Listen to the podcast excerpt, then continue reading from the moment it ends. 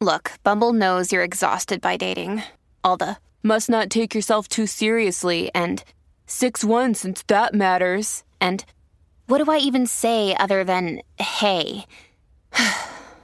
well, that's why they're introducing an all new Bumble with exciting features to make compatibility easier, starting the chat better, and dating safer. They've changed, so you don't have to. Download the new Bumble now.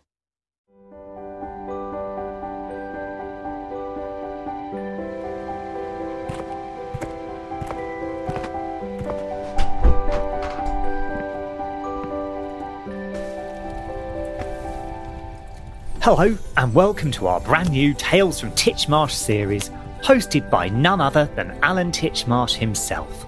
With the festive season almost upon us, Alan will delight us with some of his favourite fireside tales.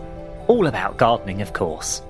Hello and welcome to Tales from Titchmarsh, a wry look at life over the garden fence with me, Alan Titchmarsh. Patience and why some things are worth waiting for. The old saying, the darkest hour is just before the dawn, comes to mind. In other words, this is as bad as it gets. And yet there's something about anticipation that gives gardening an extra frisson of excitement.